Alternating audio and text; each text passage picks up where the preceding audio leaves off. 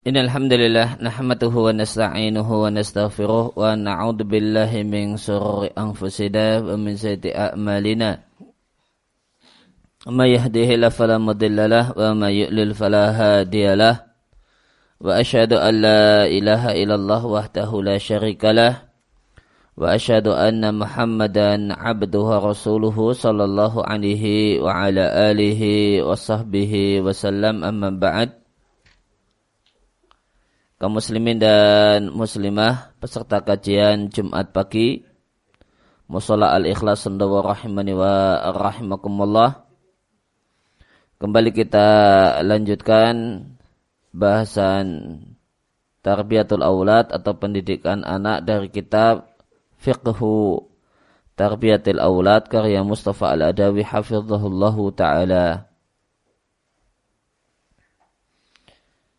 Terakhir kita membahas tentang masalah bagian di antara bagian penting dari menuju pendidikan anak adalah memilih pasangan hidup yang berkualitas, yang baik agamanya. Ya, selanjutnya disampaikan oleh penulis Hafizullah Ta'ala, Hada demikian, hendaknya memilih istri yang yang berkualitas agamanya walayamna dan tidaklah terlarang dan tidaklah tercegah kalau ditambahkan kepada diniha bagusnya agama maka tidaklah mengapa jika ditambah dengan husnun wa jamalun wa raunakun cantik dan cantik dan cantik wa bahaun cantik Madamat zatadin selama wanita cantik tersebut berkualitas agamanya. Fahada karena lahu ta'thirun dan ini berkaitan dengan masalah anak maka hal ini yaitu cantik itu memiliki pengaruh pada keturunan fi aghlabil ahwal dalam umumnya keadaan maka akan lahirlah anak-anak fil ghalib umumnya ala darajati minal husni wal jamali aidan ka abawaihim dalam satu level uh, cakep dan bagus sebagaimana orang tuanya. Oleh karena itu tidaklah Anda melihat tidakkah Anda lihat dan bahasanya Fatimah binta Rasulullah sallallahu alaihi wasallam datang menemui Aisyah dan cara berjalannya Fatimah sebagaimana cara berjalannya Nabi. Wa simatuha dan ciri-ciri khasnya Fatimah sebagaimana uh, atau bukan simah namun bacanya wasam tuha dan gerak-gerik Fatimah sebagaimana gerak-gerik Nabi sallallahu alaihi wasallam. Wa tulluha ka Rasulillah sallallahu alaihi wasallam dan perilakunya sebagaimana perilaku Rasulullah sallallahu alaihi wasallam.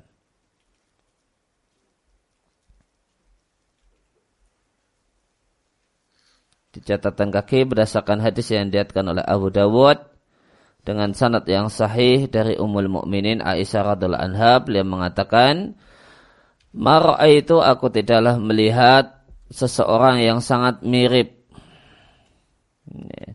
Samtan wahadyan wadullan. Kurang lebih tiga-tiganya maknanya perilaku. Perilaku gerak-gerik.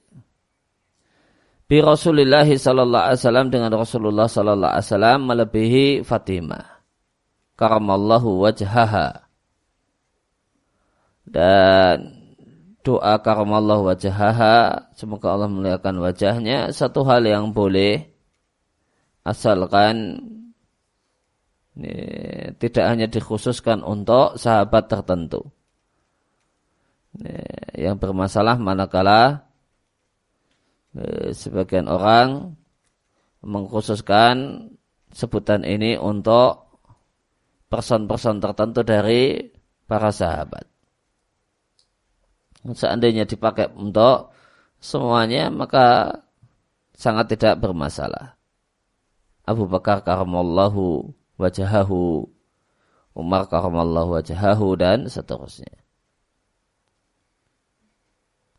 Wa ingda dan dalam riwayat Bukhari dan Muslim dari Aisyah radhiallahu anha, Aisyah mengatakan Fatimah datang, dia berjalan sebagaimana ka'anna seakan-akan berjalannya Fatimah adalah cara berjalannya Nabi Shallallahu Alaihi Wasallam.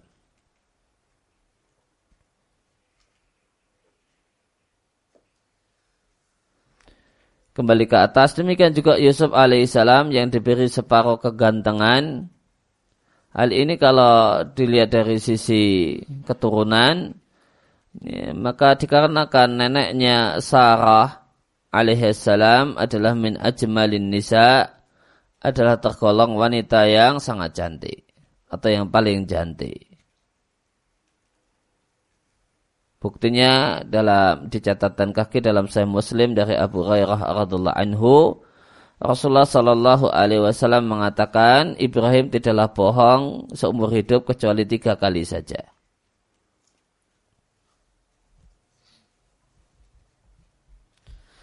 Dan tiga kali bohongnya Ibrahim itu ya, pada dasarnya sebenarnya adalah tauriyah.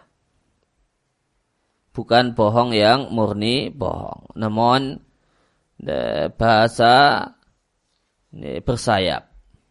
Kalimat bersayap.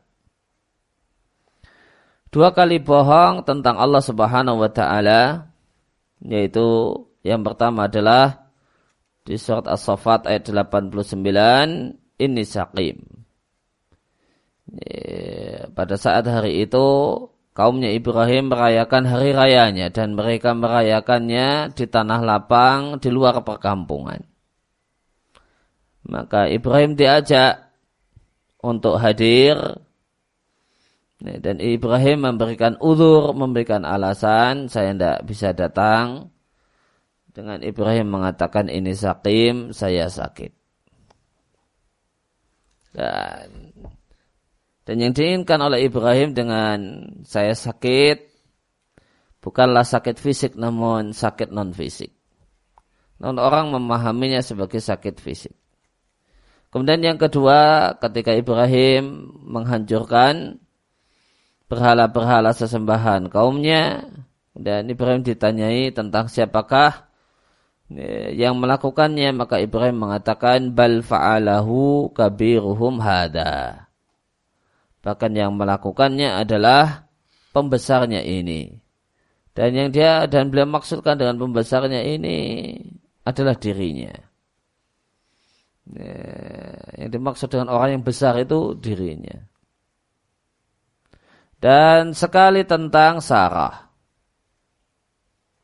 Fa'inau qadima maka dalam satu perjalanan Ibrahim tiba di daerah kekuasaan Jabar seorang yang otoriter, didaktor, bertangan besi.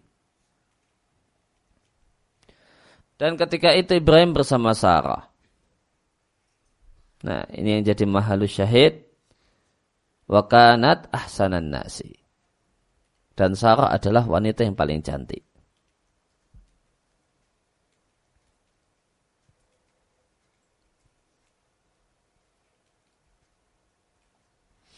Wakanat ahsanan nasi. Maka Nabi mengatakan wakanat ahsanan nasi dan Nabi tidak mengatakan wakanat min ahsanin nasi. Dan itu tentu dua kalimat yang berbeda. Namun yang Nabi katakan Sarah itu wanita yang paling cantik. Nabi tidak mengatakan Sarah itu adalah termasuk wanita yang paling cantik. Nah, tentu itu dua kalimat yang berbeda. Kalau ada minnya itu berbeda. Maka ya boleh jadi ada yang lain yang mengimbangi semisal atau lebih namun masih tergolong sepuluh besar atau semacam itu. Namun Nabi Shallallahu Alaihi Wasallam mengatakan Wakanat ahsanan nasi. Dan Sarah adalah wanita yang paling cantik. Faqala laha Maka Ibrahim berkata kepada Sarah. Bahasanya sang penguasa ini jika dia tahu bahasanya engkau adalah istriku yaglibuni alaiki maka dia akan menghabisiku untuk mendapatkanmu. Fa in lagi maka jika dia bertanya kepadamu tentang siapa aku fa akhbiri maka kabarkanlah kepadanya bahasanya engkau adalah saudariku. Maknanya fa innaki ukhti fil Islam. Engkau adalah saudariku dalam Islam. Dan hal yang luar biasa adalah kalimat selanjutnya. Fa innila a'lamu fil ardi musliman ghairi wa ghairik. Aku tidak ketahui di bumi ini ketika itu seorang muslim selain aku dan dirimu.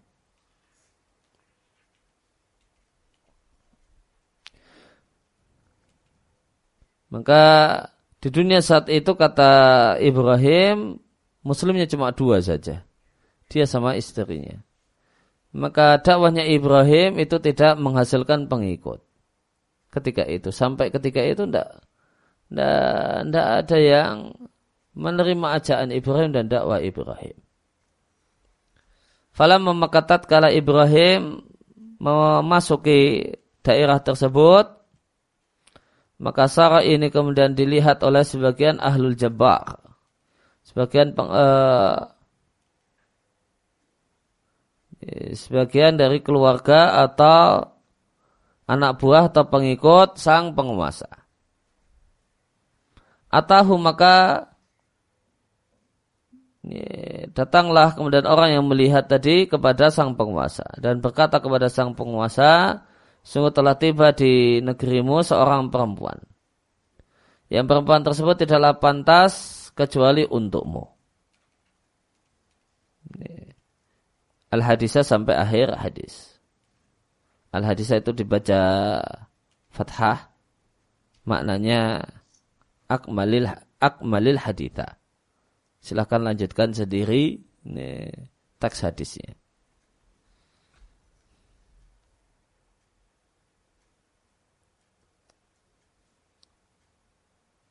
Ya, yang jadi mahal syahid wakanat ahsanan nasi. Dari situ maka kemudian eh, maka wajar ya, jika keturunan Sarah itu cakep. Ya, di antaranya adalah Yusuf alaihissalam.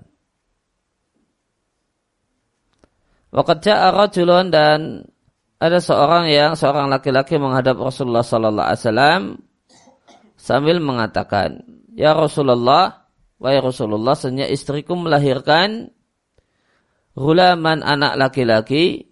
Hulam di sini bukan budak, namun anak laki-laki. Aswada yang kulitnya hitam. Hulam kadang nanti artinya budak laki-laki, terkadang anak laki-laki, tergantung konteksnya. Ka'ana rajula seakan-akan lelaki tersebut mengingkari istrinya.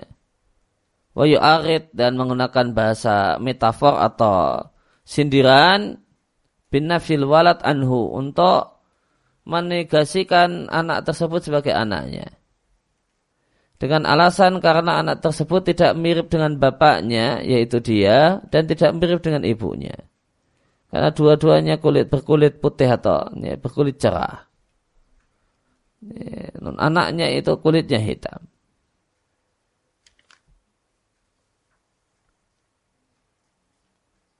Atau lengkapnya hadis di catatan kaki diatkan oleh Bukhari dan Muslim.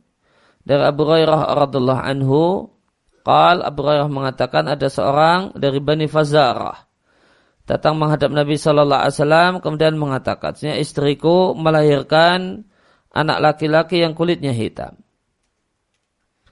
Dan, dan orang ini adalah orang Badui yang hidupnya di lokasi kampung Badui yang nomaden. Yang akrabnya dengan onta. Maka Nabi Shallallahu Alaihi Wasallam berdialog dengannya dengan sesuatu yang familiar dalam kehidupannya.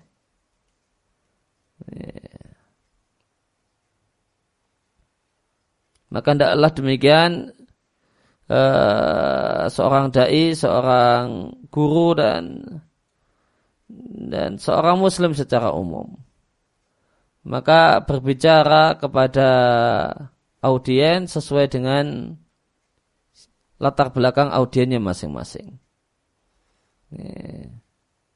Sehingga komunikasinya adalah komunikasi yang bagus. Inilah ini di antara bentuk kecerdasan berkomunikasi yang Nabi ajarkan. Maka orang ini adalah orang Badui yang hidupnya adalah tenda, oase, dan unta. Maka Nabi e, mengatakan padanya, apa engkau punya sejumlah unta? Dia mengatakan iya. Apa warnanya? Merah. Apakah ada di antara unta tersebut yang mananya aurok? Yang warnanya abu-abu bintang di catatan kaki. Aurok adalah Walladhi bisawat hitam laisa bisofin namun tidak polos hitamnya. Tidak murni hitam, abu-abu. Kalau maka dia mengatakan iya di antara onta tersebut ada yang abu-abu. Nabi tanyakan, fa'anna, ana artinya min aina. Fa'anna ay min aina dari mana datangnya warna abu-abu tersebut pada si onta. Maka si Arab Badui mengatakan boleh jadi itu adalah karena faktor keturunan. Ini, itu karena faktor keturunan. Al-irq di sini al-asal pada asal, uh, al-asal minan nasab artinya adalah asal nasab. Urat di sini artinya adalah al-asal minan nasab. Asal nasab itu kakek, buyut, dan seterusnya ke atas. Itu namanya, kalau dalam pembahasan nasab itu disebut asal. Pemakna naza'ahu ay ashbahahu, serupa dengannya, wajtadabahu, ditarik ke sana, wa adhara launahu alihi, dan menampakkan warnanya padanya. Jadi karena faktor keturunan ada dulu dari ya, pendahulu onta ini yang warnanya abu-abu. Kal kemudian Nabi mengatakan wahada dan anakmu tersebut yang kulitnya hitam padahal bapak dan ibunya berkulit kuning atau berkulit putih asa ayakuna naza'ahu airkun itu juga karena faktor keturunan.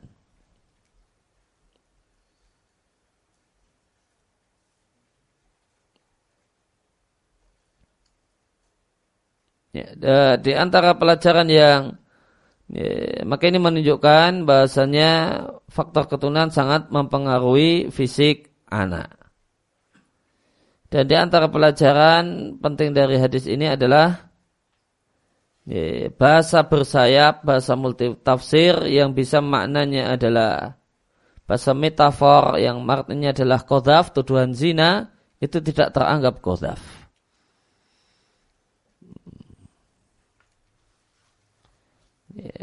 bahasa metafor yang itu bisa ditangkap tuduhan zina itu tidak teranggap dalam syariat sebagai tuduhan.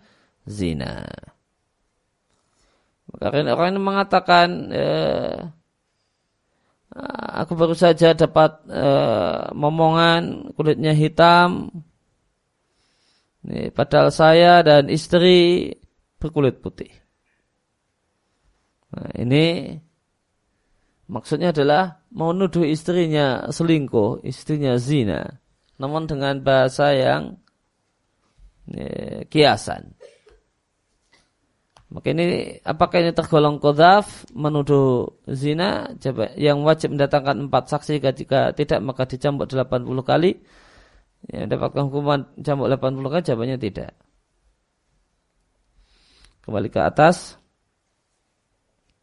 Maka ini menunjukkan bahasanya umumnya ayusyabiha al-walad bahasanya anak itu serupa dengan bapaknya atau ibunya dan boleh jadi tertar eh, ke, ke keseret sehingga serupa dengan pamannya dari jalur ibu atau pamannya dari jalur ayahnya atau kakeknya.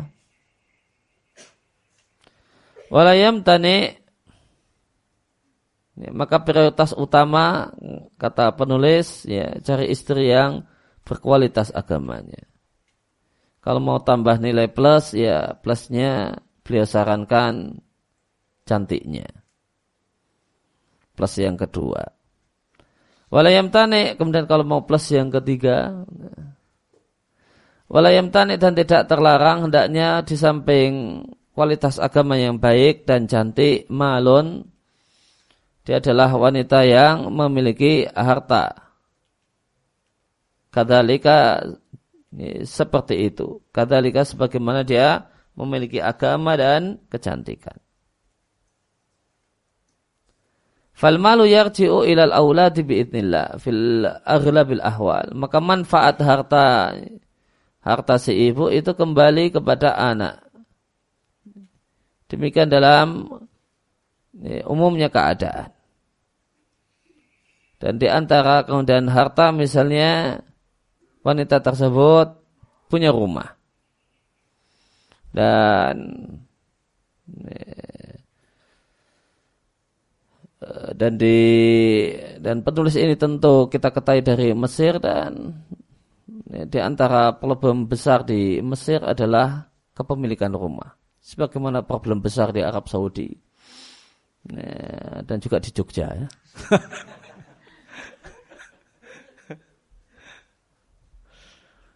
ya. Maka ketika kemudian punya kemudian istri yang istri tersebut dia wanita kaya, dia punya rumah. Hmm. Ya, ada teman yang lulusan Mesir bilang jika ada dosen Azhar kok punya rumah, nah, maka itu bisa dipastikan dia sudah ya, sekian puluh tahun ngajar di Arab Saudi kemudian pulang. Nah, itu yang punya rumah. Kalau nggak kayak gitu ya nggak punya rumah.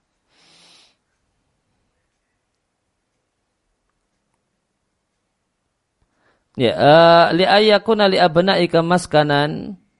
Ketika misalnya perempuan tersebut perempuan kaya, dia punya rumah karena kekayaannya, maka ketika anak Anda itu punya tempat tinggal, yang dia tinggal di tempat tersebut khairun, itu lebih baik daripada terusir, tercerai-berai, ya, setiap hari pindah dari satu tempat ke tempat yang lain. Ya, jadi kontraktor bulan ini di sini, bulan depan pindahan lagi, bulan depan pindahan lagi dan seterusnya. Kasihan anak-anaknya.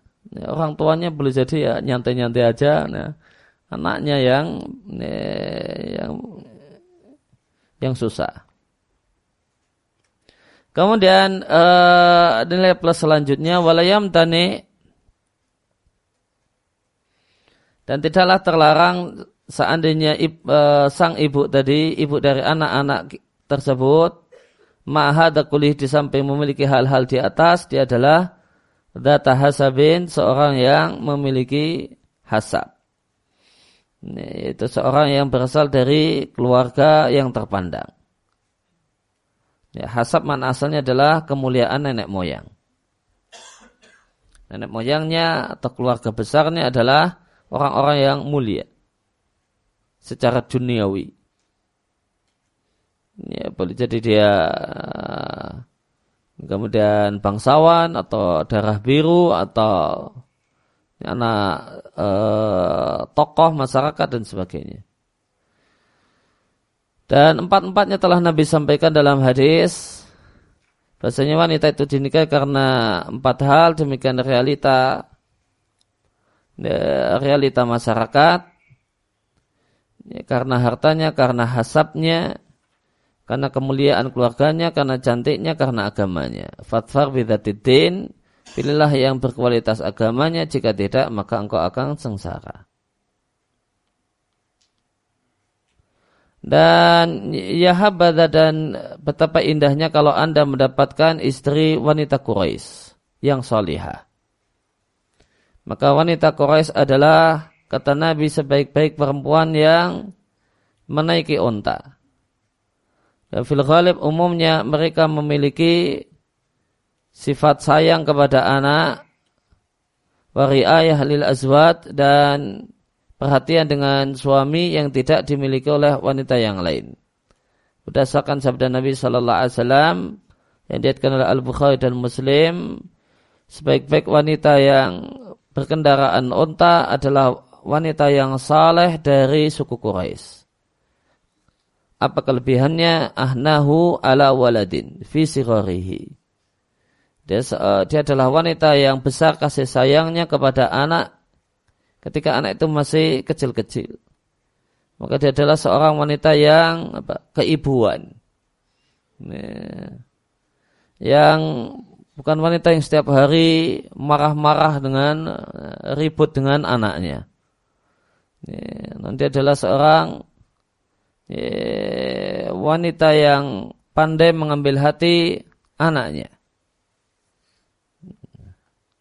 Wa arahu ala zaujin dan perhatian dengan suami fidati yadihi berkenaan dengan harta suaminya.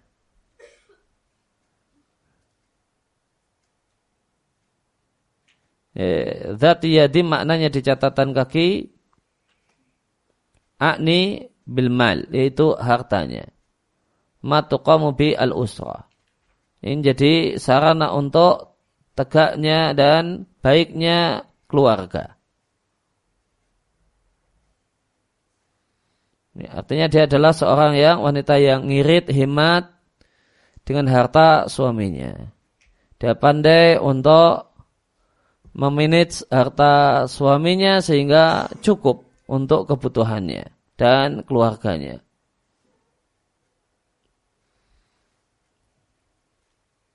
Oh, atau itu tiga ya, bukan dua ya, maaf. Ya, zati hati yang jelas zati hati artinya harta. Kemudian demikian pembahasan untuk masalah calon istri. Kemudian untuk calon suami demikian juga seorang wanita disarankan dan dianjurkan untuk memilih bagi anak-anaknya seorang bapak yang saleh. Itulah seorang bapak yang memenuhi kriteria yang telah lewat. Yaitu berkualitas agamanya. Rajin atau bagus ibadahnya. Wahusnu khulukin dan seorang yang bagus perilakunya. Dan dia adalah seorang laki-laki yang punya duit. Tujuannya hatta la supaya Ya, dia tidak menelantarkan istrinya dan melantarkan anak-anaknya. Akni yang aku artikan, yang saya maksudkan dengan harta bukan yang muluk-muluk, bukan kaya raya. Namun yang saya maksudkan dengan hendaklah dia laki-laki yang punya harta, artinya adalah dia memiliki harta yang ya, bisa untuk memenuhi kebutuhan rumah tangga. ya, atau bahasa kemudian praktis yang di tempat kita dia adalah seorang yang berpenghasilan. Boleh jadi tetap boleh jadi tidak tetap. Namun yang penting berpenghasilan dengan menimbang uh, hal ini poin ini menimbang sabda Nabi Shallallahu Alaihi Wasallam kafa bil mar'i ithman cukuplah seorang laki-laki itu berdosa ini, manakala dia tahan dari amman yamliku kutahu. Dari untuk orang-orang yang dia miliki, orang-orang yang di bawah ini kekuasaannya dia tahan dari orang-orang tersebut kutahu kebutuhan pokoknya, makanan pokoknya. Cukuplah seorang laki-laki itu berdosa manakala dia tidak memenuhi kebutuhan makanan pokok untuk keluarganya. Diatkan oleh Muslim. Demikian juga sabda Nabi Ali Shallallahu Wasallam, wahai para pemuda, siapa di antara kalian yang memiliki ba'ah, maka adalah dia menikah. Diatkan oleh Bukhari dan Muslim. Waqat fasar ada minal ulama dan sejumlah ulama memaknai ba'ah dengan kemampuan untuk memenuhi takali biaya azawat pernikahan dan urusan rumah. Meskipun ada tafsiran yang lain yaitu kemampuan untuk melakukan hubungan suami istri. Maka jika mengacu pada tafsiran yang pertama, ya, ya maka kriteria seorang calon suami adalah hendaklah dia ba'ah dalam artian ya, punya duit untuk memenuhi kebutuhan rumah tangganya. Dia seorang yang mau bekerja dan sungguh-sungguh dan serius untuk kerja sehingga dia adalah seorang yang berpenghasilan. Wa asara dan Rasulullah Shallallahu Alaihi Wasallam juga mengisyaratkan kepada Fatimah binti Qais agar memilih suami yang lain jangan Muawiyah ibn Abi Sufyan radhiallahu anhu Mu'alilah Nabi beralasan mengapa kemudian memberikan saran semacam itu dengan mengatakan amma Muawiyah tu fasaluk la mala lahu jangan sama Muawiyah karena dia adalah seorang yang miskin, tidak memiliki harta. Dia adalah laki-laki kiri, tidak punya duit. Jangan mau sama dia. Nah, itu nasihat Nabi kepada Fatimah demikian juga kepada semua lai, uh, semua perempuan yang lainnya. Jangan mau sama dia kalau dia kiri. Nah, tidak punya duit. Dan diatkan oleh Muslim. Dan tolak ukur kemudian laki-laki tidak punya duit ini adalah keadaannya ketika mau menikah. Hmm, keadaannya mau menikah. Meskipun kemudian e, boleh jadi di masa depan dia punya potensial untuk punya banyak duit. Gitu. Itu tidak dipertimbangkan dalam saran. Ya. Ya, saran berkenaan dengan masalah kemampuan finansial suami itu melihat keadaannya ini, saat itu. Nah, ya ini dia memang kiri, namun kayak kayaknya nah, nanti calon orang kaya. Nah, gak apa-apa lah sama dia, tidak demikian. Nah, itu keadaan di masa depan tidak di tidak diperhitungkan. Nah, namun yang dilihat adalah sekarang. Nah, ini laki-laki bukek apa tidak kan? Nah, Nah, kalau kalau buka ya, tidak disarankan. Ya. Kenapa demikian? Karena Nabi melihatnya juga demikian. Ya, padahal nanti Muawiyah ini nanti ke depannya dia jadi raja. Hmm. Ke depannya dia jadi raja. Muawiyah bin Abi Sufyan. Ya, setelah Ali bin Abi Thalib dia jadi khalifah. Ya, maka ya secara umum tidak perlu ditanyakan tentang hartanya. Gitu. Namun eh, Nabi Shallallahu Alaihi Wasallam berkenaan dengan saran pernikahan tidak seperti itu kaidah yang Nabi ya, Nabi pakai. Ya ini potensial masa depan. Nah, kalau sekarang ya, longsor, ya. nggak demikian yang Nabi jadikan sebagai tolak ukur ya, dalam mengasih saran. Namun yang, yang jadikan tolak ukur ya apa yang di depan mata dalam masalah ini.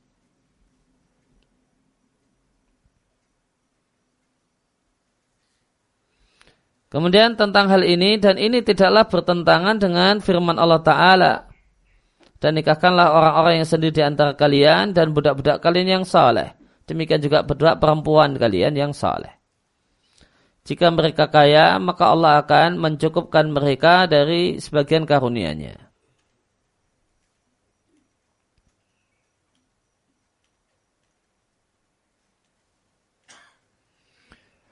Falisal makna ayat bukanlah makna ayat surat An-Nur 32. Nih. Bukanlah maknanya silahkan anda nikahkan wanita yang di bawah kewalian anda dengan seorang laki-laki yang tidak punya apa-apa yang dia tidak mendapatkan sesuatu yang bisa gunakan dia gunakan sebagai makanan untuk istrinya. Ya. Wa inama al fakru karena kemiskinan satu hal yang bersifat relatif.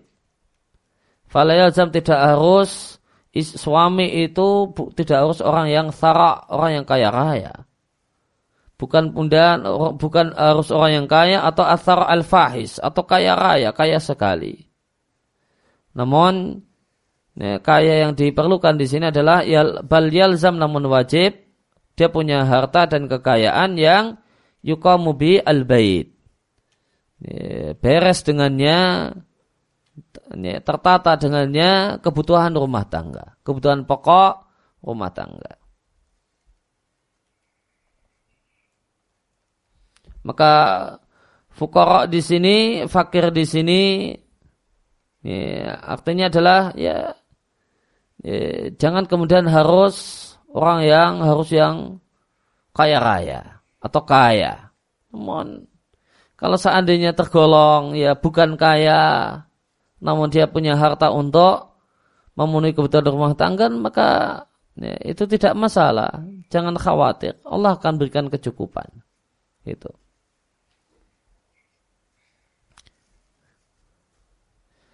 Dengan ini maka tidak bertentangan antara ayat ini dengan hadis amma Muawiyah fasaluk lama lalahu. Ini, sisi komprominya dari sisi fukara. Ini, sisi fukara di ayat ini. Bahasanya uh, orang yang fakir jangan takut untuk menikah. Yang dimaksud dengan fakir di sini bukan kaya. Bukan dalam artian uh, fakir yang yang Allah larang untuk jangan takut menikah. Itu yang dimaksud dengan fakir adalah ya, tidak kaya. Bukan yang dimaksud dengan fakir di sini tidak punya apa-apa sampai untuk nafkah pokok istrinya tidak punya, bukan demikian. Itu jamak kompromi antara ayat An-Nur 32 dan hadis Imam Muawiyah Fasoluk. Itu letak kata kuncinya di fukara di ayat.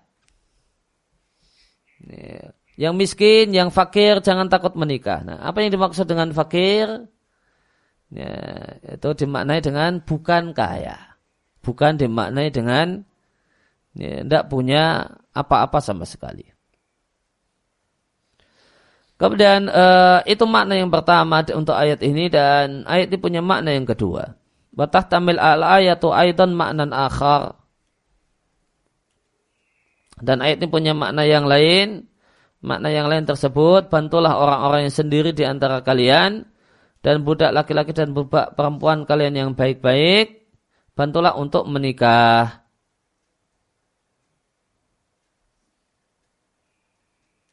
Ya, kemudian di antara bentuk bantuannya adalah berikan kepada mereka bantuan finansial dari harta, dari sebagian harta yang Allah berikan kepada kalian. Wa idza kanu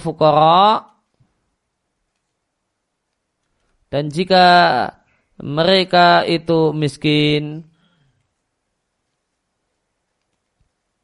maka Allah Subhanahu wa taala akan mencukupi mereka maka Allah Subhanahu wa taala akan mencukupi mereka dengan hal ini. Dengan hal ini dengan Allah syariatkan untuk dibantu. Wallahu a'lam.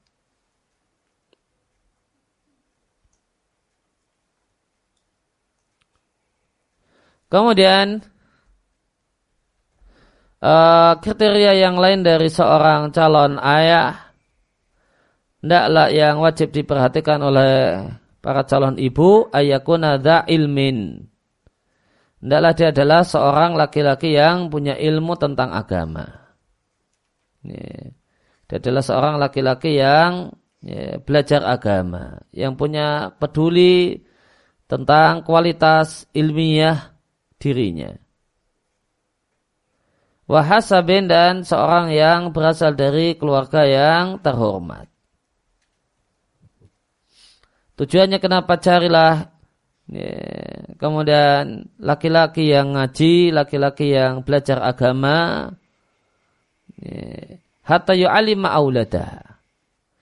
Ya, supaya nanti setelah punya anak, maka laki-laki tersebut bisa ngajari anaknya. Ya. Sehingga kemudian pengajaran nggak kemudian terbebankan kepada ibunya. Ya, maka tidak kemudian setiap hari ibunya terus yang ngajari ya, ikro misalnya. Nah, bapaknya nggak bisa baca Quran, maka ibunya yang tanggung jawab. Nah, biar tidak repot di ke depannya ya cari yang yang pintar ngaji. Nah, ya, sehingga ya bisa kemudian bekerja sama, nggak kemudian ditumpukan semuanya pada ibunya. Itu dari sudut pandang ya, masa depan dari sudut pandang setelah nanti punya momongan dan keturunan. Kemudian dengan dengan baiknya si bapak dengan izin Allah maka eh, maka baiklah al abna anak fil ghalib umumnya. Bahkan manfaat kesolehan bapak itu kembali kepada bukan hanya anak juga ahfad juga cucu.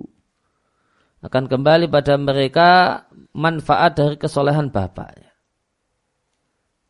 Karena yang di yang berdalil itu manfaat kesolehan bapak, bukan manfaat kesolehan ibu, kesolehan ibu. Bapak. Hmm. Ayatnya mengatakan wakana abuhu masoliha. Bapaknya soleh. Bukan ibunya solihah. Nah. Nah. Maka itu karena sebab bapaknya soleh. Bukan karena sebab ibunya adalah seorang wanita yang solihah. Nah, karena itu maka ini gawat dan vitalnya eh, poin ini. Yang berdalil adalah wakana abuhu masalihah. Kesolehan bapak itu yang berbekas kepada berpengaruh pada anak dan cucunya dan keturunannya. Itu yang dikatakan oleh Al-Quran.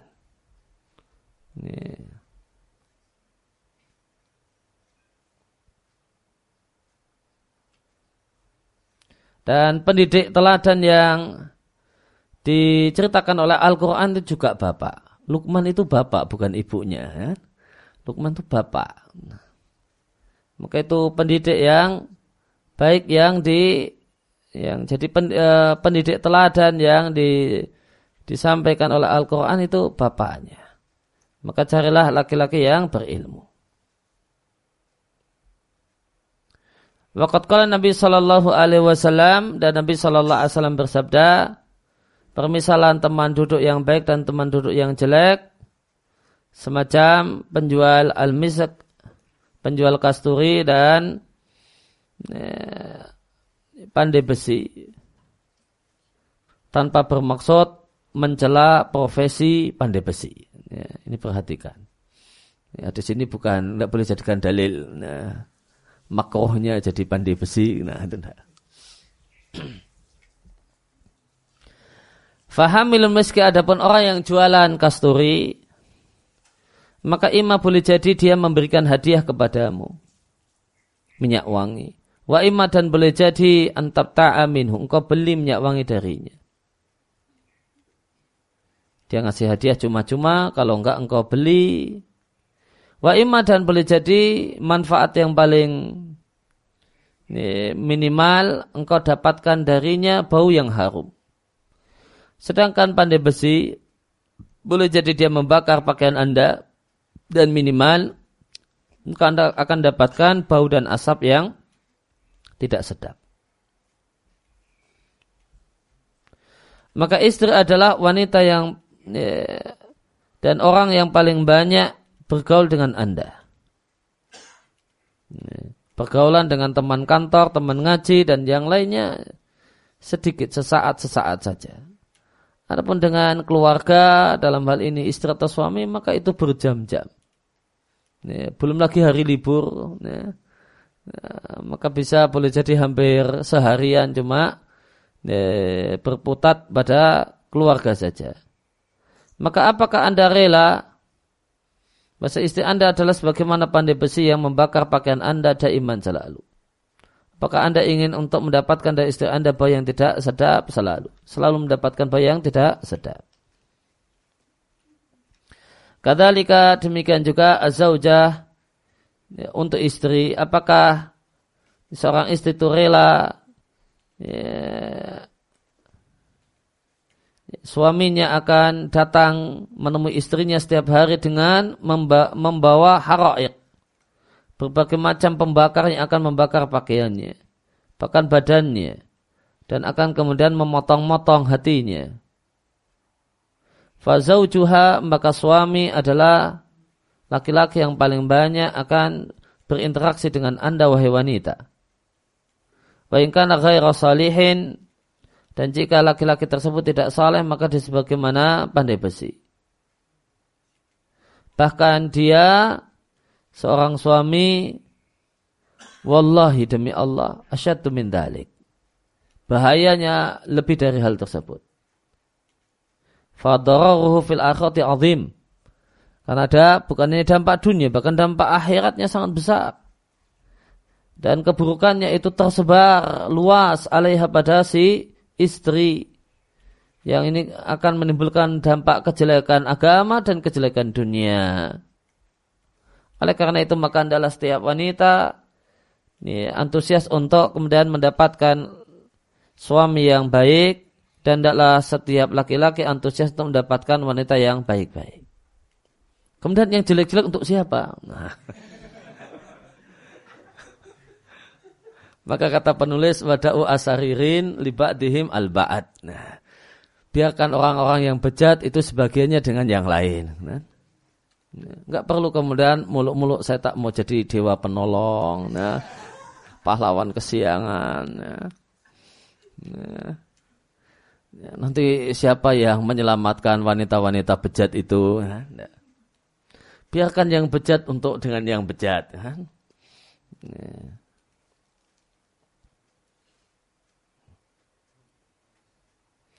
Da'u asiririn li ba'dihim al-ba'da. Biarkan kemudian orang-orang yang bejat kelakuannya itu untuk yang lain. Sesama yang bejat. Fahum awla bi ba'din. Ya, sesama bejat itu lebih layak dengan ya, lebih utama dengan sesamanya. Lain halnya dengan orang-orang yang taat, orang-orang yang baik, wa ahlul iman awla bi ba'din. Sedangkan orang yang beriman selayaknya sebagiannya ya, lebih layak dengan sesama orang-orang yang beriman dan orang-orang yang taat. Sebagaimana firman Allah Ta'ala, wanita yang jelek untuk laki-laki yang jelek, laki-laki yang jelek dan bejat untuk laki perempuan yang jelek dan bejat, wanita yang baik-baik untuk laki-laki yang baik-baik dan laki-laki yang baik-baik untuk wanita yang baik-baik. Ulaika mubara'una mimma yakulun, maka mereka yang baik-baik, semisal Aisyah, itu berlepas diri dari apa yang dilakukan oleh mereka-mereka, ya, apa yang diucapkan mimma yakulun, diucapkan oleh mereka-mereka, orang-orang yang jelek.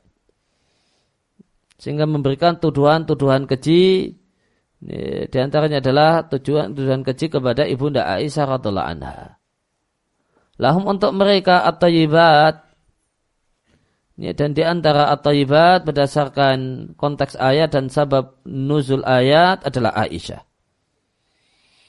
Ya, maka lahum untuk mereka at-tayyibun dan at-tayyibat di antaranya adalah ibunda Aisyah, maghfiratun wa rizkun karim, ampunan Allah Subhanahu wa taala. Warizkun karim dan rezeki yang mulia di surga. Maka ayat ini dalil ya, maghfirah untuk ibunda Aisyah.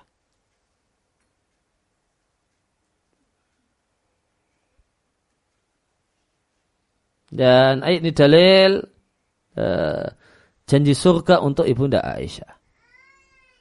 Maka beliau adalah ahlul jannah berdasarkan ayat ini.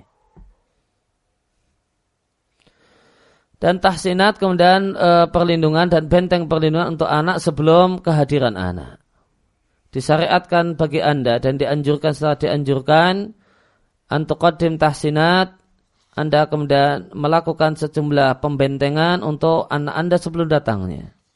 Hal tersebut dengan mengikuti al-masnun apa yang diajarkan oleh Rasulullah Sallallahu Alaihi Wasallam dalam masalah ini, yaitu berdoa ketika kemudian menemui istri setelah akad nikah.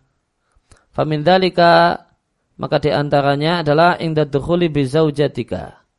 Ketika Anda kemudian masuk ke dalam kamar untuk bertemu dengan istrimu yang merupakan calon ibu dari anak-anakmu. Maka dianjurkan bagi Anda seorang suami untuk menyentuh dan memegang ubun-ubunnya dan berdoa dengan doa al-warid yang berasal yang berdalil dari Rasulullah sallallahu alaihi wasallam yang bunyinya Ya Allah, sunyi aku memohon kepadamu khairah kebaikan wanita ini wa khairama jabal taha alaihi dan kebaikan fitrah dan hal-hal fitri, hal-hal yang berkait fitrah yang yang kau berikan padanya. Aku berlindung padamu ya Allah dari ke unsur-unsur sisi-sisi kejelekannya dan kejelekan fitrah yang engkau berikan padanya. Catatan kaki diatkan oleh Abu Daud dengan sanad yang hasan ya, dari Amr bin Su'aib dari bapaknya dari kakeknya yaitu Abdullah bin Amr bin Al-As. Dari Nabi Shallallahu Alaihi Wasallam Nabi mengatakan jika salah satu kalian menikah atau membeli budak perempuan yang ini kemudian mau disetubui falyakul maka adalah dia berdoa Allahumma ini as'aluka khairaha dan seterusnya wa ingda jimaiha ketika kemudian melakukan hubungan biologis maka dianjurkan bagi anda suami untuk mengucapkan bismillah Allahumma janibna syaitan wa janib syaitan ma razaqtana. Dengan nama Allah ya Allah jauhkanlah setan dari kami dan jauhkanlah setan dari anak keturunan kami.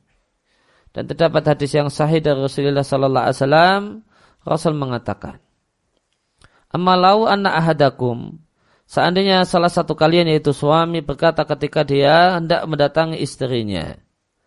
Ya Allahumma janibni syaitan wa janib asyaitana ma razaqtana thumma qudira bainahuma fi dzalika au qudiya waladun kemudian ditakdirkan untuk keduanya karena hubungan tersebut atau ditakdirkan untuknya waladun mendapatkan anak maka setan tidak akan bisa memberikan madarat pada anak tersebut abadan sama sekali.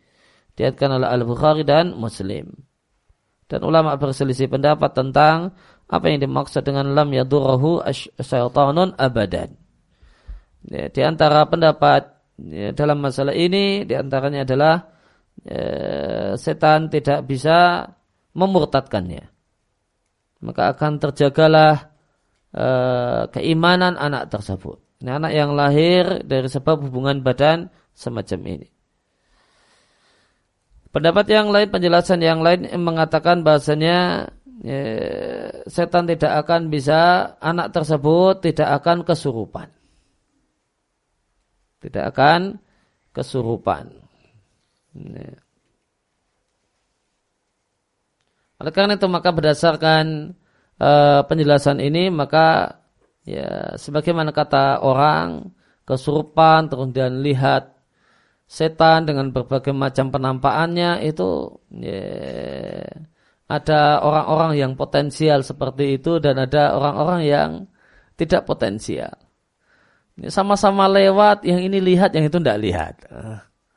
Ya, karena memang ini punya potensi dan itu tidak punya potensi.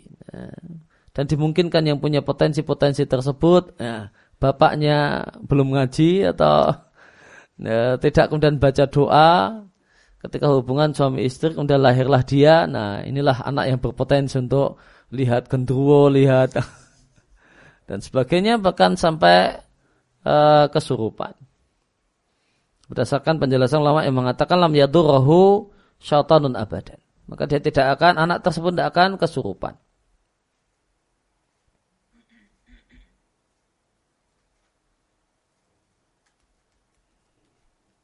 Ya, kemudian mada ingdal wiladah apa yang uh, setelah kemudian kelahiran. Ya, maka yang uh, maka setelah kelahiran maka yang pokok adalah ridha dengan apa yang Allah berikan. Maka jadilah anda wahai hamba Allah orang yang ridha dengan pemberian Allah untuk anda. Baik ternyata anak yang lahir tersebut jenis kelaminnya laki-laki ataukah perempuan. Maka yang ngasih rezeki adalah Allah. Sang pemberi rezeki adalah Allah subhanahu wa ta'ala. Sebagaimana firman Allah ta'ala, Yahabu liman yasha'u inatha. Allah berikan pada siapa saja yang Allah kehendaki, cuma anak perempuan saja, tanpa anak laki-laki. Di antaranya adalah Nabi Lot alaihissalam. Allah hanya berikan untuk beliau anak eh, anak perempuan. Tidak punya anak laki-laki. Wa yahabu liman yasha'u dhukur dan Allah berikan pada siapa saja yang Allah kehendaki hanya anak laki-laki tanpa anak perempuan. Semisal Nabi Ibrahim alaihissalam. Ini anaknya cuma laki-laki semua, tidak punya anak perempuan. Au dzukuranan wa inatha atau Allah berikan kepadanya pasangan anak laki-laki dan anak perempuan semisal Nabi kita Muhammad sallallahu alaihi wasallam. Wa yaj'alu may yasha'u aqima dan Allah jadikan siapa saja yang Allah kehendaki aqima tidak berketurunan.